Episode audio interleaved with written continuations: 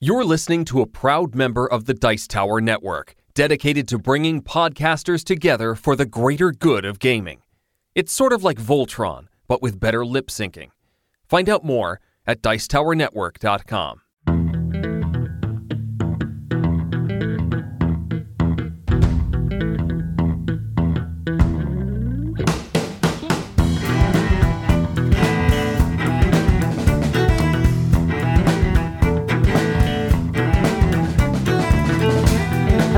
welcome to another episode of the Family Gamers Podcast. This is episode 344. Hello, everybody. It is a delight to be with you all once again. I'm excited to do another list, list, list, list, list, list, list show this week. Yeah, I think this might be the last one for a little while. Maybe, But I'm not really sure. we'll see. But we'll see. Anyway, we are the Family Gamers. As always, I am your host, Andrew, and I am joined by my lovely and wonderful wife, Anitra. That's me. And, uh, well, I'm going to do that thing. I've got a fact for our number 344. Are you ready? All right, lay it on me. This one is a story. Aren't Okay. they all? I mean, no. All right, here we go. Herman and Donna Ostry bought a farm a half a mile outside of Bruno, Nebraska. This is a true story. Because the barn was near a creek, the floor was always muddy and wet. One year, when the creek flooded, leaving 29 inches of water in his barn, Herman decided something had to be done. He contacted a building moving company, but the bid was unaffordable. At supper, Herman joked to his family, I'll bet if we had enough people, we could pick up that barn and carry it to higher ground. I think you know where this is going. Hmm. Herman's son Mike, however, took the idea seriously. He counted the boards and timber and estimated the barn's weight at 16,640 pounds. Then he began welding a grid of steel tubing, bringing the total weight to almost 10 tons. Whew. Mike's system provided a handhold for 344 people, which meant that each person would be lifting about 55 pounds. Okay. The little town of Bruno was planning its centennial that summer, and the planning committee decided to make the moving of Ostry's barn a part of the official celebration. On July 30th, 1988, local TV cameramen were on hand along with 4,000 spectators. The 344 volunteers lifted in unison. The crowd then applauded as they moved the barn 115 feet to higher ground in three minutes. All right, cool. I like it. That's my fact for our episode number 344. It's a feel good story. It is a feel-good feel-good story. story. You also have a fact from our sponsor, First Move Financial. Did you know that risk when it comes to investing is anything happening other than what is expected? So, when that stock you bought went up more than you thought it would, that was risk at work with the return deviating from the mean. Now, let's do a small sample experiment. Andrew, if I offered you a wager on a coin flip where on heads you lose $100 and on tails you gain $150, would you take that wager? Probably not, because I'm not a gambling man. Most people don't like this wager. Their quick internal math makes the potential loss of $100 larger than the potential gain of $150. Or they could be falling for the sunk cost fallacy that the money they already have is worth more than the money they don't have. Either way, this shows how most people are loss averse, not risk averse. The amount of loss aversion you have should influence how you invest, but also how much insurance you own and how much you have in your emergency fund. Knowing more about ourselves and how we instinctively react will help us to make better financial decisions in the future. If you want to talk to someone about your natural money instinct and what that means for your investments, reach out to First Move Financial by going to firstmovefinancial.com slash familygamers and schedule a time to talk. Thanks so much to the team at First Move Financial for sponsoring another episode of the Family Gamers podcast. So, Anitra, last week on the show, we talked with Jeremy Howard about just a bunch of awesome games. Yeah. And I feel like that's also what we're about to talk about and what we've been playing. I mean, kind of, yeah. Um, we've been playing some some pretty great games, and Yes, we have. one or two that are maybe kind of mediocre, but that's okay. All right. Do you want to go first?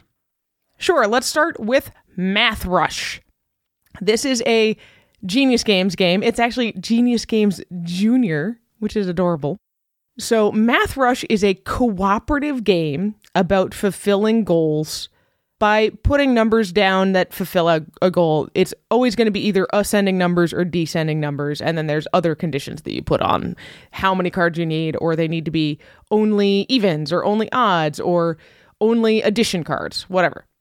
And everybody is just looking at the cards in their hand, comparing the results of the equations in their hand to the results they're already down and trying to play these ascending or descending numbers to fulfill the goals.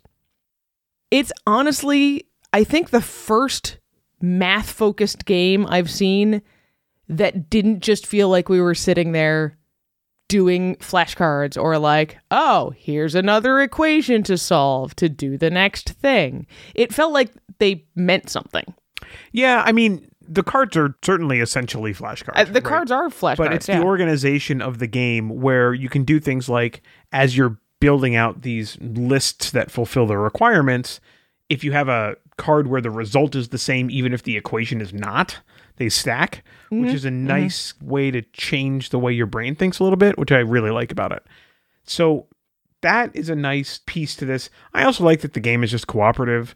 I mean it's Yeah. helpful that you're not trying to battle against someone else and yeah, it's not about who's the best at doing math. It's let's all do this math together. Well, and parents can play with kids because you're all trying to be successful together, which is helpful. Yeah. I really liked all of that. I liked it enough that I tried playing it again solo. It was surprisingly hard solo. In part because you have a bigger hand of cards, so I couldn't just kind of hold all of the results in my memory all of the time and be like, oh, this is what I'm looking for, and I'm going to wait for somebody else to put down some numbers, and then I can put down mine. I was like, oh no, this is all me. Yep. But um, yeah, surprisingly fun cooperative game. Uh, the one we've been playing is their volume one, which is just addition and subtraction. Cool. I think the first game that I'm going to talk about is a game that is currently fulfilling on Kickstarter. We got a copy of the deluxe edition of this in for review as part of the Kickstarter fulfillment, and this is the game Illiterati from Gap Closer Games. So, in much the same way that this number game is better than a lot of other number games because it's actually cooperative and mm-hmm. everybody can work together, Illiterati is a word forming game that is actually cooperative. Yeah, and has a theme that is enough theme to really keep you engaged in this cooperative game, but without getting in the way of it being a pretty straightforward word game. Yeah, it totally is a straightforward word game. I mean, it feels a lot like bananagrams. I mean, that's kind of the general structure of what's happening. You're forming words, you're pushing letters that you don't want into a center pile. You can pull letters out of the center. I know that's not exactly how bananagrams Yeah, works, yeah. but bear with me. You know, you can pull letters out of that center pile. I, I mean, again, bananagrams is not a cooperative game, but just in terms of how that part of it structurally kind of works, it just made me think of that. Yeah, and just like in bananagrams, you're constantly kind of taking letters off and reforming words and trying to make it work in different ways to use all of the letters. That's why this feels a lot like bananagrams, because that part has the same Right. goal. Use all of the letters if you can. You're not trying to make a grid or any of that stuff, but you're trying to make words that use all the letters, and secondarily, trying to make words that fulfill your own personal goal. Yeah, I mean, it's weird to say secondarily because it really is your primary goal, but you need to complete words as a like secondary goal to keep yourself from taking a penalty at the end of the round by not having a whole bunch of completed words. So like primary and secondary really kind of play back and forth Yeah. as your goals as you're uh, playing the game. But at the easiest level, everybody has to fulfill two of these book requirements. And the books are usually some kind of subject or something like that, like things having to do with underwater, I think was something that you had. Or it might just be something like you have to have three four letter words, all of which have a certain like suit color on at least one letter in each of the words because there's a bunch of different colors. Or sometimes there are even things like you need to have two words that are antonyms, so opposites of each other. Right. Or you need to have two words that rhyme. Hmm. Yep. So that part of it's really cool. The types of goals that you're going to be going for are well varied, right? It's not like Yeah. you're like, okay, it's time to make two more, you know, six letter words, you know, woohoo, Yeah.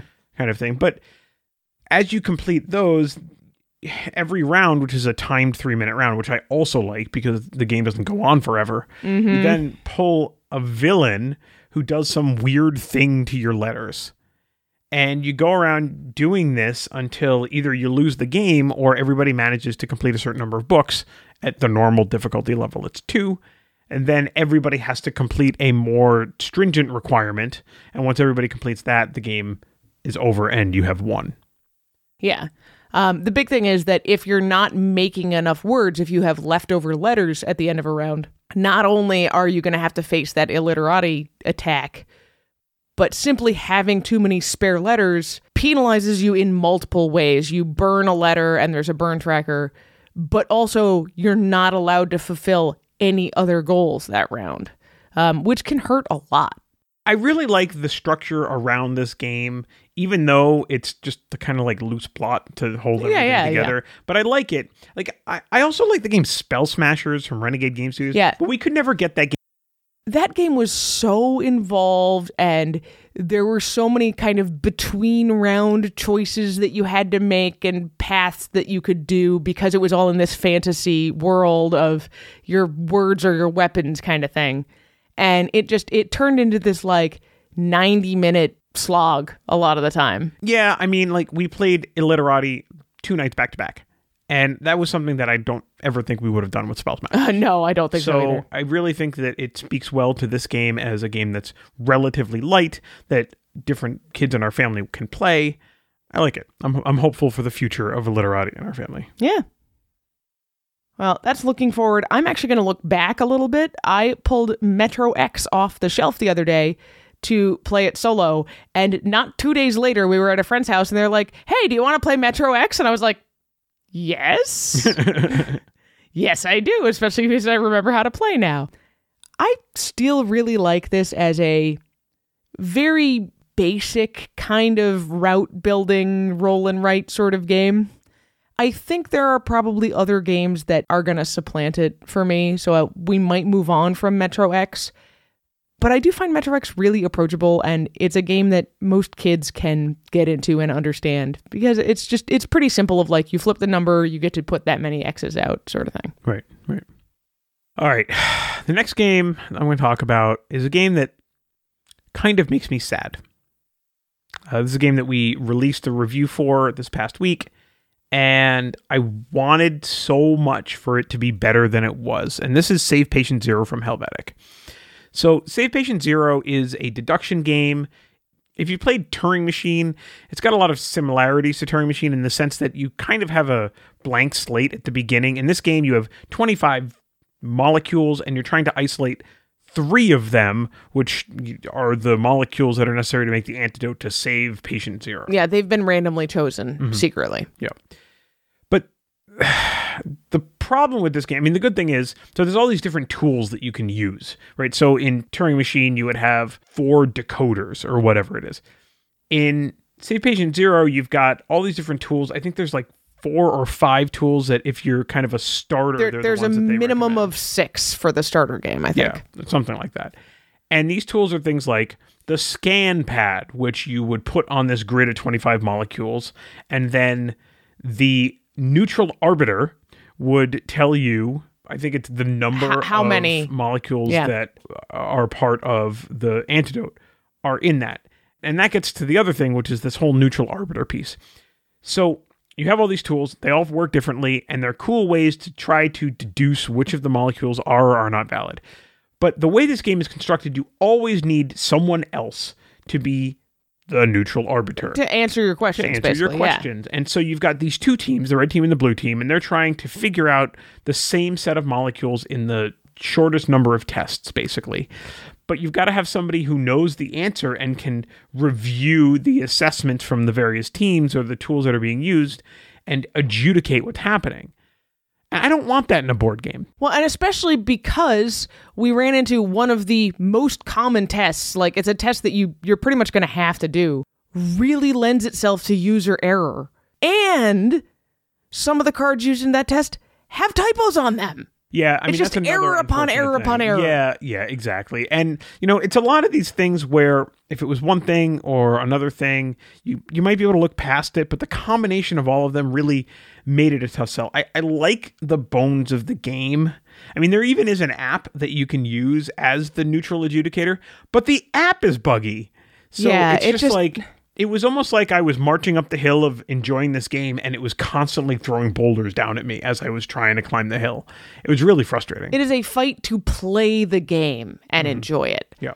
It's not a bad game as far as it's, you know, structured. It just there's something missing to make everything click right into place so that it's actually fun instead of just being like, "Ah, but I should have gotten this, but I somebody made this mistake 3 turns ago." Yeah, or something. Yeah. I think it means a lot to say when everything goes right, it's a good experience. And Yeah. out of all of the times that we played it during testing, everything went right once. Yeah. So that's that's not a good thing. No. So Save Patient Zero Volume 2 will be a great game. But Yeah. Save Patient Zero, it's got some problems. You and I have also been playing some more Yokai Sketch. Uh, we're going to talk more about that in the break, so I won't belabor it right now. But I did also play it with our son Asher and had much the same experience. It's a very enjoyable, tight two player game. Uh, in fact, he beat me, and I did not think he was going to. So it was a good time. All right, we got to talk about the crazy one. I suppose we do. So we went to a friend's house, and there are pictures on Instagram to prove it. and we played Dead of Winter Warring Colonies. Yeah. That was the expansion that we played. It was, well, it was 10 players yeah. and it worked out to it's two colonies with five players in each and you're trying to survive because it's dead of winter you're trying to you know survive the zombies but also you basically need to more or less kill off the other colony i mean not really kill them but like reduce their morale to zero Right. And the primary way by which you reduce their morale is by killing is them. by killing them Yeah. yes So it was nuts. It was, well, it was nuts because it was basically a party while we were trying to play a board game.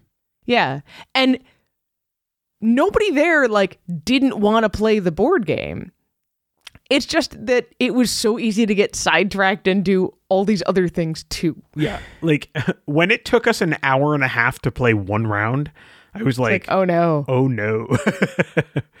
I will say that by the end, I felt like I understood pretty well how to play Dead of Winter, and I understood very well how to play this particular variant of Dead of Winter. yeah. It's not a complicated game. And I would be more willing to play Dead of Winter in the future now. Like, Okay. I really only did this because our friend invited us, and I was like, okay, sure. I've never played it. I'll give it a shot. Yeah. Yeah, I don't know if at the end of the day this is really a game for me anyway. Like I would still play it as part of a social experience kind of thing, but I mean, this is definitely not a game that I would ever feel like I need to own. Yeah, this particular friend is really into highly thematic mm-hmm. games. Yep. And so Dead of Winter is right up her alley. Not so much for us, especially when it comes to zombie games, and that's okay. Yeah, I mean, she's already reached out for the next game. we need some experienced gamers. Can you come play this game with us? So we'll see. We'll see. But yeah, that was Dead of Winter. Good time. One more quick one. We gave a quick try to Nerd Words Science, Yes, we did. which is also from Genius Games, I think. Mm, Um, yep. This is a really interesting take on the clue giving, word guessing kind of game. We played the three player variant, which is definitely not going to be as much fun as an actual two team game that we learned as we played, which is fine. Now we know that, and we will probably only play the, the team variant in the future. Probably. Yeah. So in this game, everybody has three cards, or at least in this variant that we played, everybody has three cards. And you have to give four clues one at a time. And the earliest clue that somebody guesses on, the earlier the clue, you get more points. Yeah. So your first clue needs to be a single word that describes the word that is The science answer term. word, yeah. the science term. And it starts with a letter that is in the word but is not the first letter of the word. Yeah. And that is true for clues one through three. Yes. And then clue four has to start with the letter that the word starts with. Yes. That's pretty much it. Um, yeah, there's some betting involved as well, um, which is helpful if you're really confident either in your guess or in your clue giving abilities. Both sets of people can bet on answers, and that can bump you up in the score track faster, but it can also bump you down. Mhm. So Overall, it was good. It just was not great for three individual players late at night. when the words they don't come anymore. Yeah, they, they just there's a time at which these things stop happening. All right, why don't we welcome our new community members and then we'll take a break. And then when we come back, we're going to talk about games for six year olds. yeah. All right, I will open it up. Welcome to Gina. Welcome to Andy. Welcome to Kevin. Hey, I know that guy. uh, welcome to Claire. Welcome to Rosa. And welcome to Pat. We're so glad you joined the community. We hope that you are finding good information in there for your kids, for your grandkids, for your nieces, nephews, Students, students, Whatever. whatever, any kids in your lives. We hope that uh, that you're finding some good games that you can play with them. let's talk about Yokai Sketch, and then we'll be right back.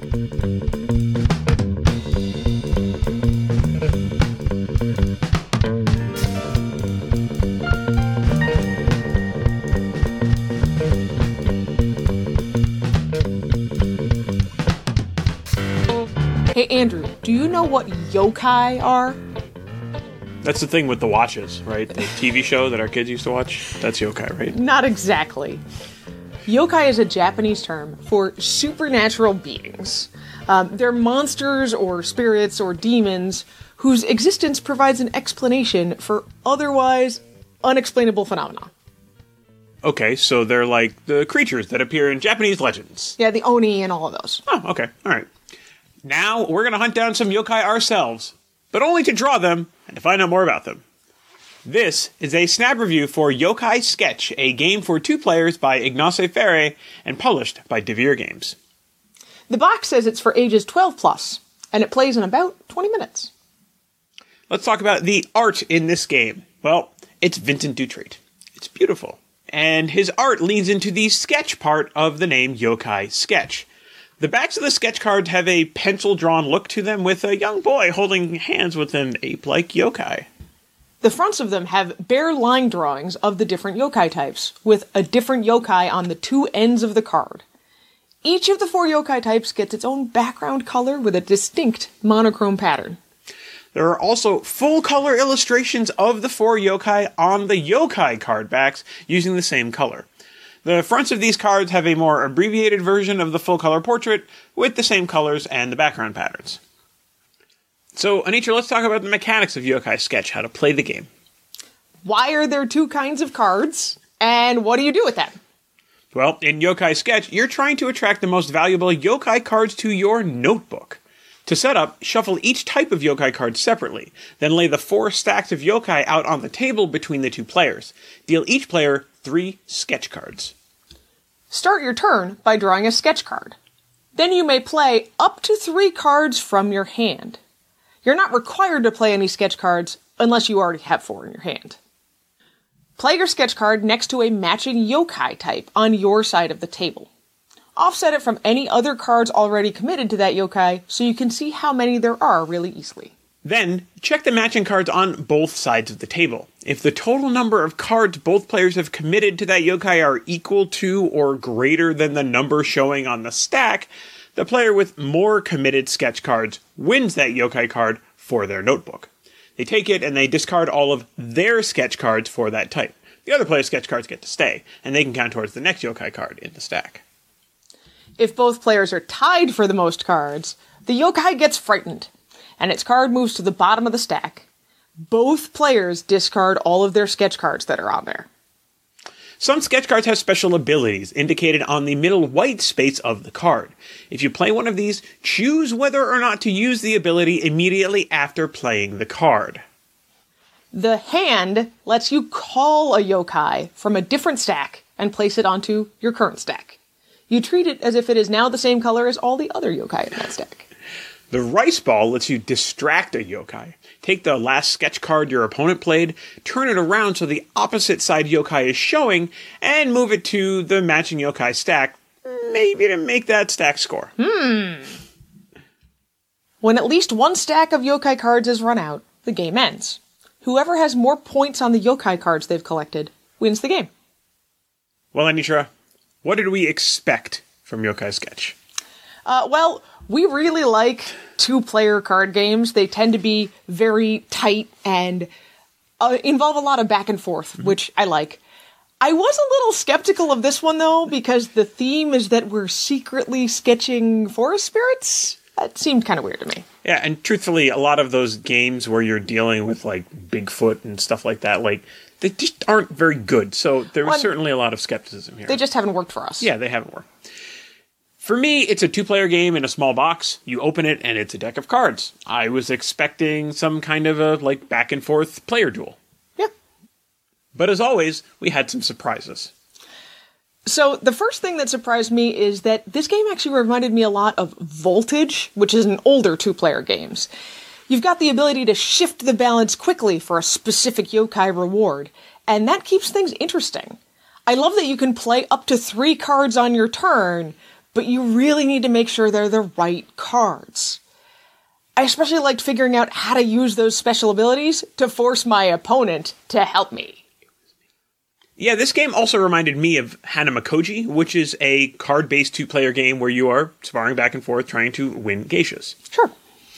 The next level strategy that you mentioned, uh, it really comes from like affecting two numbers in one turn. You place a number with your rice ball on it, you win the number that you're on, but you can also use the rice ball to move the last card the opponent played to a different stack, which might be separate from where you are. And maybe you can win that one too. It's a really interesting strategy for a game that's literally just a deck of cards. So, Anitra, do we recommend Yokai Sketch? Well, as it says on the box, Yokai Sketch is best for older kids and adults. Although the rules are pretty easy to understand, younger kids are going to get focused on that one yokai card they want, which can make the game really frustrating. This game is better for players who can stay flexible and keep multiple options open. Yeah, I totally agree with you on that. So, what should we rate this game? I think we're going to rate Yokai Sketch three and a half drawings out of five. And that's Yokai Sketch In a snap. And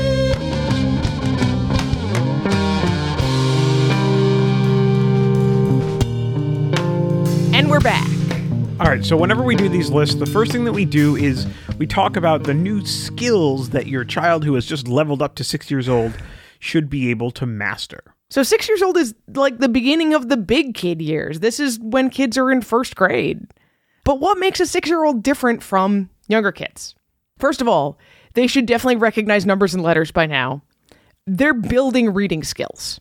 They may be full on reading, they may be still very slowly sounding things out, but they're somewhere in that continuum by six years old. Not only are they figuring out word sentences, they are figuring out number sentences as well. They can Yes. do more than just simple counting. They can do addition and subtraction or counting by, which is essentially early multiplication. Count by twos, count by fives. Yeah. They can remember the difference between left and right. Hooray! and their fine motor skills are improving. They might even be able to do things like tie their shoes at this age or hold a handful of cards a little bit more easily. or other game related activities that require some finer dexterity. Hmm. Dexterity games might come up on this list. Maybe.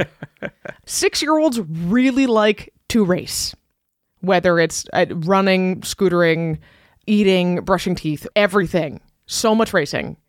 The number of times you'll say, This is not a race to your six year old is really quite impressive. I mean, you can also make things a race to make sure they actually get done. So, both sides of that.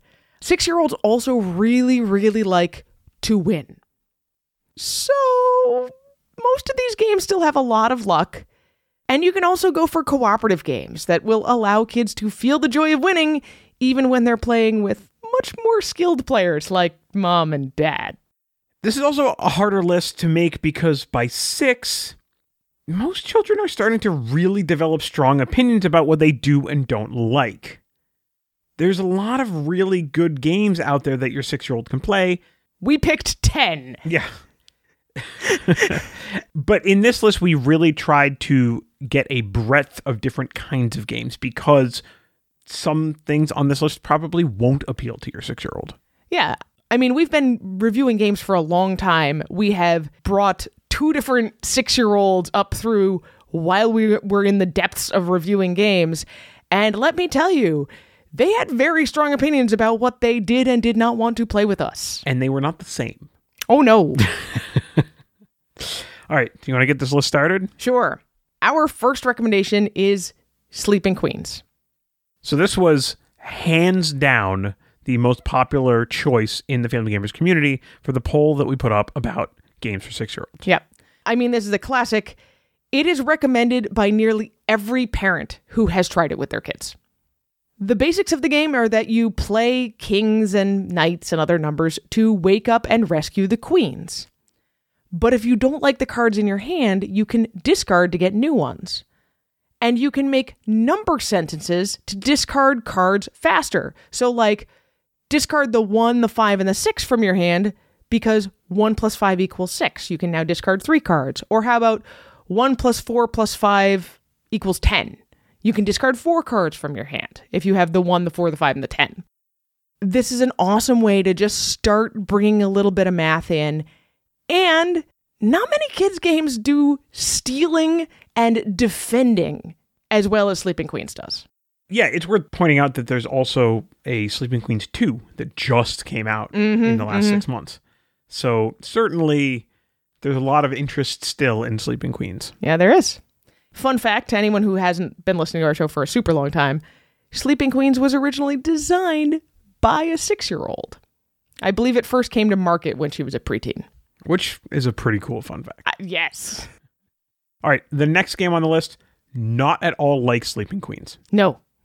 The next game on the list is Space Escape. This used to be Mole Rats in Space. Yeah, that's what our copy says. That's what our copy says. This was a game by Matt Leacock. So this is a co-op game that kind of feels similar to Chutes and Ladders. Or snakes and ladders. Snakes and Ladders. It has snakes, it has ladders. So in Space Escape, you are flipping cards that allow you to move around on this Spaceship. spaceship map, trying to pick up certain things based on like asymmetric goals that you have. There's some envelopes in the box for some slight legacy components, which is not a surprise because this is a Matt Leacock game. it feels in a lot of ways similar to Ghost Fightin' Treasure Hunters, which was another game that was super popular in the poll that we put up, but it's a little bit harder than the base game of Ghost Fightin' Treasure Hunters. I think it's a little bit more interesting too. yeah, I kids really like the theme of space escape. I mean, you're these cute little figures moving around and the goal is to collect all of the supplies and get to the escape pod and escape the snakes overrunning your spaceship. Yeah, Ghost Fightin' Treasure Hunters is a great game, but if your kids aren't into ghosts, it's probably not the game for you. This is another option. Yeah. All right, continuing our quest to do lots of different types of games. Did somebody say dexterity games? we did mention dexterity games early on, and six years old is finally old enough and dexterous enough for the classic Rhino Hero. So in Rhino Hero, you are stacking folded cards carefully to try to see who can get rid of all of their cards without knocking the tower over.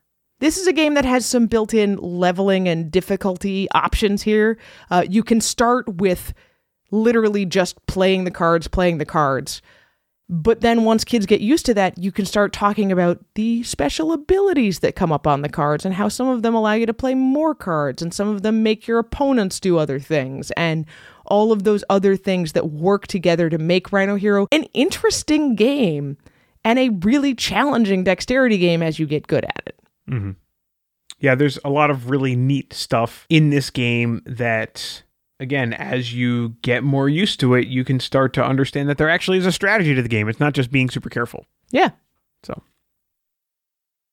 all right, our next game, yet another departure from any of the previous game types. Number four on our list, and again, we never rank these; they they're just a list.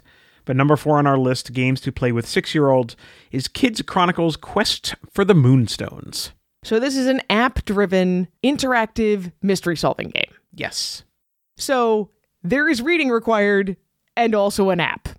This game is not for everyone. this is true. You know who this game is for? It's six-year-olds who like to show games to grandma. It totally is.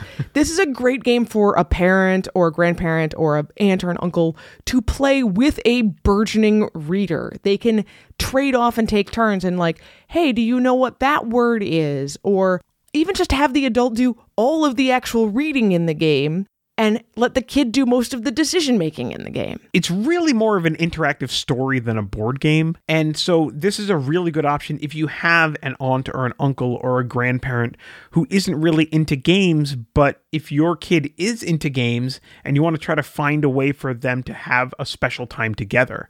When we were playing Quest of the Moonstones for a review, I think there's four or five mysteries in the base box. We had worked our way through two or three of them and we were prepared to review the game, but our youngest wanted to finish it. And so we basically set him up with grandma and they worked together to finish the story and it was great. And they were both out of our hair. It was wonderful. this is also the kind of thing where if your kids are like ours and they have access to technology and apps and things, it's a great way for them to kind of quote unquote show off for older relatives who might not be as comfortable with that but they can lend their strength to the reading aspect of it or Right. the solving aspect of it. yeah. And I mean, it's incredibly straightforward. This is a well made app, right? Very we talked well about made. Save Patient Zero before and how that was not so great. Lucky Duck does a fantastic job with their app stuff. And this is another good example of that. Mm-hmm. Mm-hmm. if you've ever played the Chronicles of Crime games, it's the same basic engine that runs Kids Chronicles. So Yeah. Simplified quite a bit, Yeah. but the same idea is there. All right, on to number 5 Mhm. Another entirely different game. This one has an optional app. The game is Panic Island. I really wanted to make sure that we included a memory game because this is a topic that six year olds are going to feel very strongly about. Some of them are still going to be very, very into memory games, and some are not. If you have a six year old who really, really likes memory games, they've probably outgrown your, you know, basic memory, even your chicken cha cha cha, stuff like that. Panic Island is an awesome step up because it is cooperative and it is timed. So players take turns finding rescue pairs to remove them from the island before the time runs out.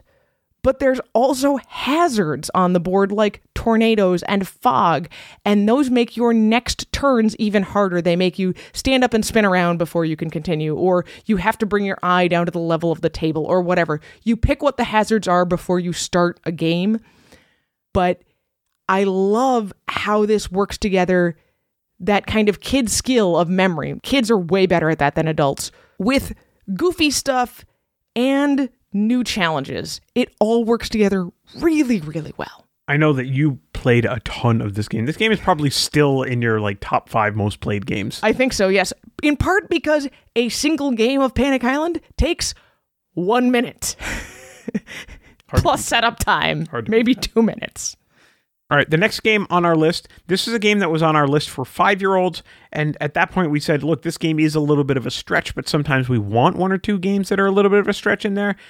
This one is less of a stretch for six year olds, and this is Dragonwood. So we talked before about number sentences like addition and subtraction and things like that. In this, you've got number sequencing or, or set collection, but it mm-hmm. still involves recognizing numbers, recognizing the order in which they're supposed to go, recognizing the patterns of suits and things like that for the different kinds of attacks that you can make on creatures. But at this point, now our kids probably can read enough to read the monster names or sound them out or get some help with them, things like that and it becomes a little bit less of a stretch for these kids. It's a interesting, wonderful game. I mean, it's just so immersive uh, of a fantasy game while helping with these basic set collection mechanics, and it's a lot of fun. Another repeat from our five year old list is Concept Kids. We only had room for one clue giving game in this particular version of the list, so we decided to go with Concept Kids because it's such a great fit for kids, and kids are the ones to give the clues in this game. That's really how you should play it. Adults, only if your kids ask you to take over and do that. but let the kids give clues about their secret animal, where it lives, what color it is, what kinds of things it eats, you know, what the climate is, fast, slow, all those kind of things. There are also two sets of animal cards in the game. By six years old, if you've already been playing this, you're probably ready for the challenging animals that are not ones that you're going to see around, at least in North America. It's just so good at what it does. which means it's probably not going to be super long lived past six or seven years old, but it's going to lock right in for this age range. Mm-hmm. All right. Our next game. As previously pointed out, for a six year old, everything is a race. So we needed a racing game. So we included a racing game, and this game is Snail Sprint. Snail Sprint is a little bit more complex than Monza, which is a racing game that we talked about with our games for five year olds. and and four year I olds, think, I think, also yeah. our games for four year olds. So in Snail Sprint, everybody has a secret goal of the order that they want snails to finish the race. Yeah, they have three snails that they want to finish out of the six. But nobody owns the individual snails. So everybody is moving all of the various snails. And the neat thing about this game, you roll two dice, and one of them has a color on it, and the other one has a different color on it. And so you can move the snail that correlates with one color to the next space of the other color Yeah. as you kind of go along. Yeah, on- like you roll green and orange, you can move the green snail to the next orange space. You can move the orange snail to the next green space. It's your choice. Yeah, it's super basic, super simple. But the thing that makes this interesting is that you can move snails on top of other snails, and if a snail is underneath a other snail, it can't move. And this becomes a strategic element in this game. Yeah. On top of that, it's super cute. It's in a metal tin that serves a purpose because that metal tin is part of the game board. All of the snails have magnets on their bottom and they go up one side of the tin across the top and down the other side as part of the game board. Totally unnecessary, but great for kids. It's so great. yeah, this is a game that is starting to introduce some strategy at a very basic level. It's a really cute, fun game. I mean, we play it as adults, and it's still fun. Yeah. Well, this is also a great game for a kid who wants to be able to keep some secrets mm-hmm. because that's a big part of the game. You have your secret goal of which snails you want to come in first, second, and third, and thereby which three snails you want to prevent from coming in first, second, and third, if you can. And you have the opportunity to try to be secretive about it and try to hide that if you want to, or you can just be like plowing ahead, plowing ahead. I'm plowing going, ahead. man. So Yeah. it's interesting in that way. On to number nine. I now feel fully confident in suggesting some quote unquote grown up games for six year olds. Number nine is Kingdomino. I have played this with kids way younger than six, Well, we've even mentioned it, and we've some of the other mentioned it shows. Yeah, yeah, before. yeah. But the classic Kingdomino is pretty easy to get started with and understand. And I found that playing it with younger kids, they like that idea of building their kingdom and fitting the matching land types together. By six years old, if they've started to be able to do the counting by, counting by twos, threes, fives, etc., you can help them practice that a little bit more as they build up their kingdom. Like, oh, look, you have three crowns over here in the forest area. So each square is three. Let's count the squares by threes. Yeah, it works great for that. The two player variation of 7x7 instead of 5x5, I will always recommend that when playing Kingdomino. If you're playing at two players, it's just a great way to play It's fun. Yeah. Yep. This is a game that your kids can learn how to play. If they want to grow into something more complex, you've got Kingdomino Origins. If they just want to keep playing Kingdomino for the rest of their lives, Ah, That's, that's fine. fine. Yes, it's a great That's game. That's fine. It's a great game. Number 10, also an adult slash grown up game. So, right now in the world, there's this like resurgence of chess players. Yes, uh, especially at the middle school level and above. This game that we're going to recommend is similar to chess, but I think it's easier than chess. It's certainly a lot easier to understand and remember all of your options. Yeah, it's a lot less strategic than chess is, let's be honest. Yeah. But I think it makes it a calmer experience, a less intense experience, and that's the game Onitama. It's more achievable for kids to learn and do decently. Yeah, this is definitely a game that if an adult is playing with a child, the adult is going to win pretty much every time. Yeah, you might still need to handicap yourself. Right. But yeah, kids are not going to be like, oh, what can I do with this piece? Oh, what can I do with this piece? In Onitama, every turn, you only have two sets of move options represented by a card. And whichever option you take, you're going to hand that card into the middle, basically, for your opponent to be able to use on a future turn. So, in a game of Onitama, it's a two player only game. There are only ever five ways to move. Each player has two of them, and there's one in the middle. on your turn, you will use one of the two movements that's in front of you. Any of your pieces can move the same way. Mm-hmm. One of those two Mhm. moves. You make that move, and then you take that move card and you put it in the middle. And that becomes the middle card for the next go round. Mm-hmm. This is really interesting because there are a lot of strategic elements with movement. You may want to make a move, but if you're smart enough to look at what your opponent will then be able to do, you might not want to give them that card. Yeah, for example, we've played games where out of the five cards, only one of them allows, for example, moving right. You've got your opponent pinned up against a wall and they can't move most of their guys because they can't move right. You really want to move right, but you're not going to because you don't want to give that option to your opponent. Right. It's a really interesting game in that way. I really enjoy it a lot.